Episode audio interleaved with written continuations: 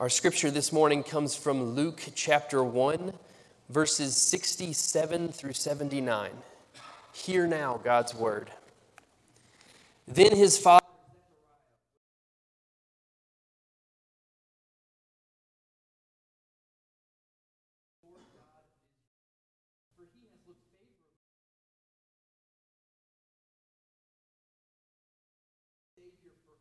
In the house of his servant David as he spoke through the mouth of his holy prophets from of old, that we would be saved from our enemies and from the hand of all those who hate us.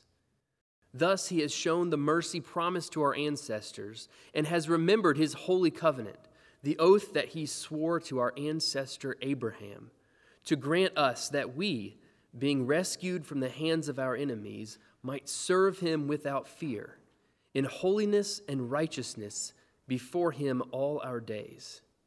And you, child, will be called the prophet of the Most High, for you will go before the Lord to prepare his ways, to give knowledge of salvation to his people by the forgiveness of their sins. By the tender mercy of our God, the dawn from on high will break upon us to give light to those who sit in darkness and in the shadow of death to guide our feet into the way of peace. This is the word of God for us, the people of God. Thanks be to God. Let's pray. Father, we thank you for this time. We pray that the words of my mouth and the meditation of all of our hearts will be pleasing to you. Amen. You may be seated.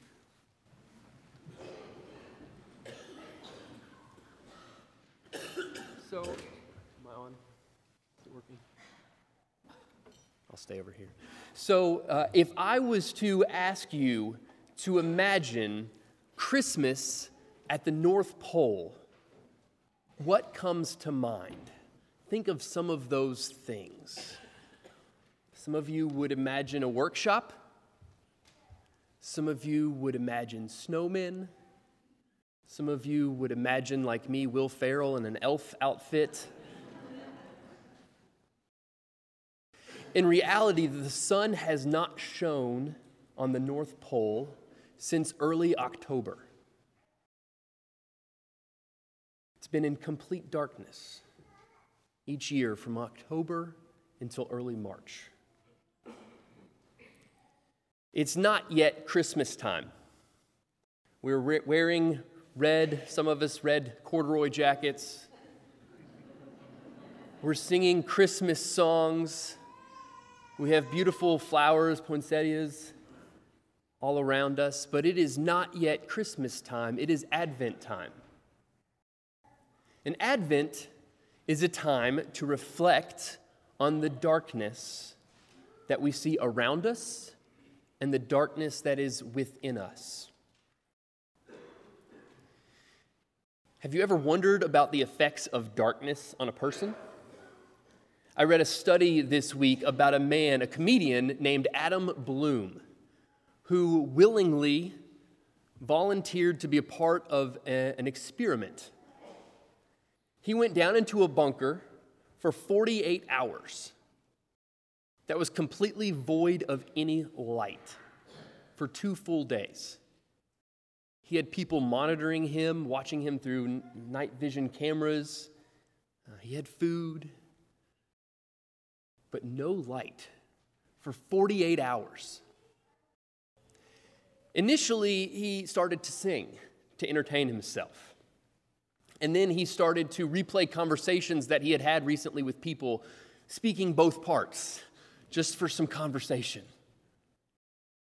He said he laughed he cried a lot. He went to sleep and then woke up having no idea how much time had passed. And he started to lose his mind. He realized that he had no idea how much time had passed and that he had no idea how much time was left. And he began hallucinating, started seeing some strange things started losing his mind. We're just talking about two days here. He almost didn't make it. They, they had a, you know, safe words. If he needed to get out, he could tell them and they would come and, come and get him. He's the only one of the six people that did this in separate bunkers that made it the full two days. And when he got out, he said he couldn't believe how beautiful everything was. After having experienced darkness, complete darkness, for two full days. See, this is kind of an Advent story because Advent is a time when we reflect on darkness, when we look around the world and we see suffering and despair, or we look into our own lives and see suffering and despair, and sometimes a lack of hope and peace. And Advent is a time when we take inventory of the dark. Now, Naomi uh, asked me a question this week, and she's been doing this lately, which I think is a testimony to the work some of you do with children here at this church. She's been asking me a lot of questions about God. Uh, and earlier this week, as we're driving in the car, she simply said, What is God? And my undergraduate degree of Bible and theology and my master's of divinity flew out the window at this most basic question What is God? And how to explain him to a four year old. I stumbled through several different things, but eventually came to what I thought was maybe the most important in the moment was God is a creator. God made us. And I've told her that before, but then I said this, which I hadn't said before. I said, God simply had to speak and the world came into being just by his speaking. And then she said, Daddy, when is God going to speak again? That is the Advent question. When is God going to speak again? The place at which we jump into the biblical narrative this morning is a place when many people were wondering when is God going to speak? We've had centuries without a prophet. We've had centuries without a prophetic word from God. When is he going to speak again? And the Gospel of Luke gives us a really cool story about the birth of a baby and about a couple who had impossible circumstances to bear a child. And an angel comes and tells them that they're going to have a baby boy. This is not the Christ child we're talking about. An angel comes to the priest Zechariah and his wife Elizabeth to tell them about the birth that they will soon experience. And the gospel writer gives us two really important pieces of information right at the beginning of the first chapter of Luke about Zechariah and his wife Elizabeth. First, it says that this priest, who was of the orders of Abijah, that you can trace back into the Old Testament, and his wife Elizabeth, who's from the lineage of Aaron, very uh, important roles, we're told that they are righteous people. It's, the gospel speaks about them similar to the way it does Job when it says he was blameless and upright before the Lord. Now, they're not perfect, but Zechariah and Elizabeth were righteous people. The second thing we're told about Zechariah and Elizabeth is that they cannot bear children. In this day and age, those two pieces of information were irreconcilable because children were a direct blessing from God for righteousness. And so Zechariah and Elizabeth had to live with this tension for their love for God, their service for God, and wondering why this suffering in my life? That is an Advent question. And so Zechariah, in this first chapter of Luke, gets to go into the temple as a priest of Israel. And there were a lot of priests, not just him. In fact, each priest would go offer incense one time in their entire lives. The offering of incense was a one time thing. And it's Zechariah's turn to go into the temple and to offer incense. And as he's going into the temple, remember, he's not just going in to pray for himself or his wife or his family. He's going in for the nation of Israel, for his people, for God's people. And while he is in this temple, an angel speaks to him and says a couple things. He says, You're going to have a baby. But more importantly, the angel says, Your prayers are answered. And I want to reflect for just a moment what Zechariah's prayers would have been. Because at first glance, we would think Zechariah is praying for a baby for him and his wife, Elizabeth. But remember, that's not Zechariah's job as a priest. He's going in to pray for Israel. And we'll see in a moment when we look back at his prophetic word after this encounter with the angel, what his answered prayer really is. And so Zechariah comes out of the temple having heard this word from this angel, having not really believed the angel, and then told he's going to be mute until the baby is born. So, when a priest comes out of the temple, their next job then is to offer a benediction. Not everybody has gathered, it's, it's this whole like, communal thing. And so they're waiting for the priest to come out, and Zechariah comes out, and he's supposed to pronounce this benediction, and he can't speak.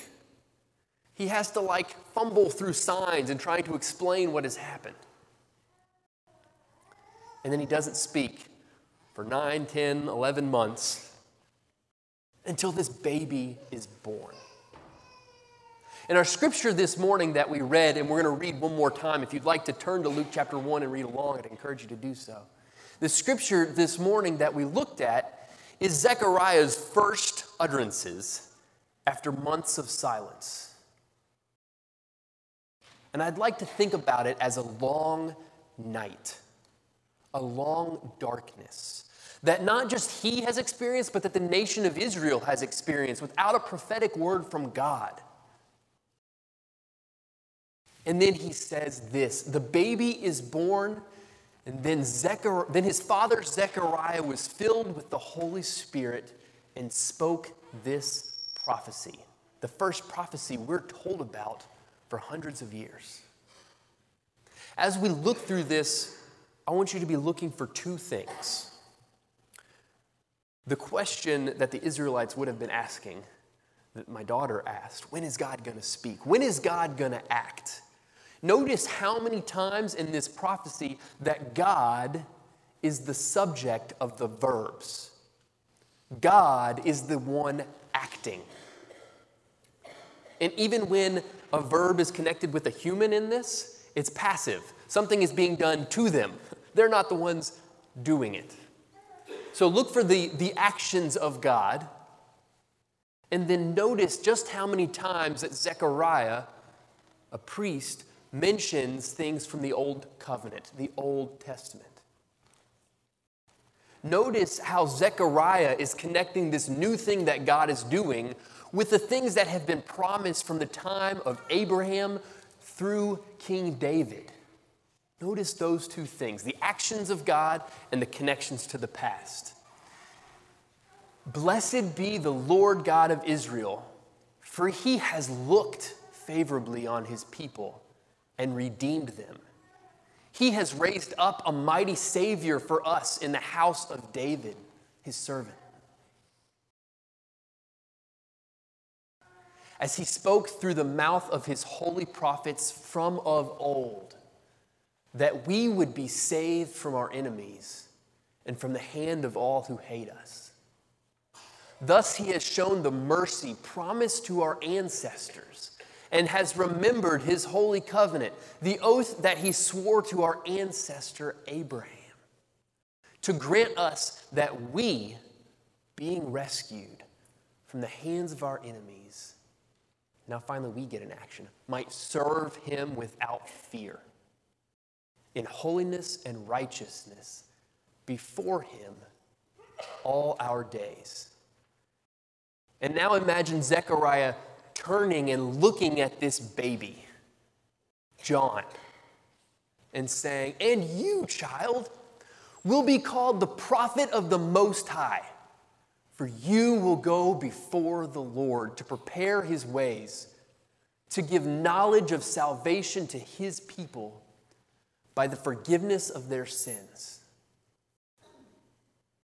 And now, remembering this long night of darkness that has been endured, Zechariah utters these prophetic words By the tender mercy of our God, the dawn from on high will break upon us to give light to those who sit in darkness. This word for sit is the same word for dwell, reside, live in a place. To give light to those who sit in darkness and in the shadow of death. To guide our feet into the way of peace. And we lit a candle this morning to signify the peace of God. The peace of God is the opposite of the darkness, it's the opposite of the shadow of death. Because peace in Scripture always means a wholeness, a fullness of life, the opposite of which is death. And so Zechariah says this dawn from on high that is breaking in will bring for us, for God's people, a peace that is the fullness of life. Imagine being at the North Pole after months of darkness. Ignore the cold, just think about the dark. And imagine being in that bunker with Adam Bloom and imagine the very first hint of light. When just over the horizon, the dawn starts to shine. You see, the end of the Advent season brings us right up to another narrative about a birth of a baby in an impossible circumstance. This is the dawn from on high. There was a long night where the people wondered when is God going to speak? When is God going to act? And the birth of the Christ child is that action. Tomorrow is Christmas Eve. We will light candles. We will sing cheerful songs. We will celebrate the light. As we move from the Advent season, a time of reflecting on darkness, of taking inventory of the darkness. As we move from there into the Christmas season, we now reflect on the light. But please do not let the sentimentality of Christmas that you forget what the light is. You see, babies, just in and of themselves, can be very cheerful. Just holding them can bring a smile to your face. But the story that we celebrate tomorrow night and on Tuesday is not just an exciting story because there's a cute little baby being born. We celebrate the light that comes with this baby because we know who this baby already is and who he will grow up to be and what he will grow up to do. See, Christmas is the dawn of the light coming, saying that Jesus is here. The light has come. And so, as we close out this Advent season, I pray that we've all taken inventory of the darkness, of the darkness that we experience around us. I'm so thankful that our giving uh, this week will be going towards these ministries where we have identified dark places in our community and in our world. Because we get to be a part of this dawn from on high. We get to serve him without fear. And so, tomorrow and, and Tuesday, when we move into a time of celebrating Christmas, it is my prayer that we can stand before God and we can ask Him to speak and once again say into our world and into our lives, let there be light. Let's pray.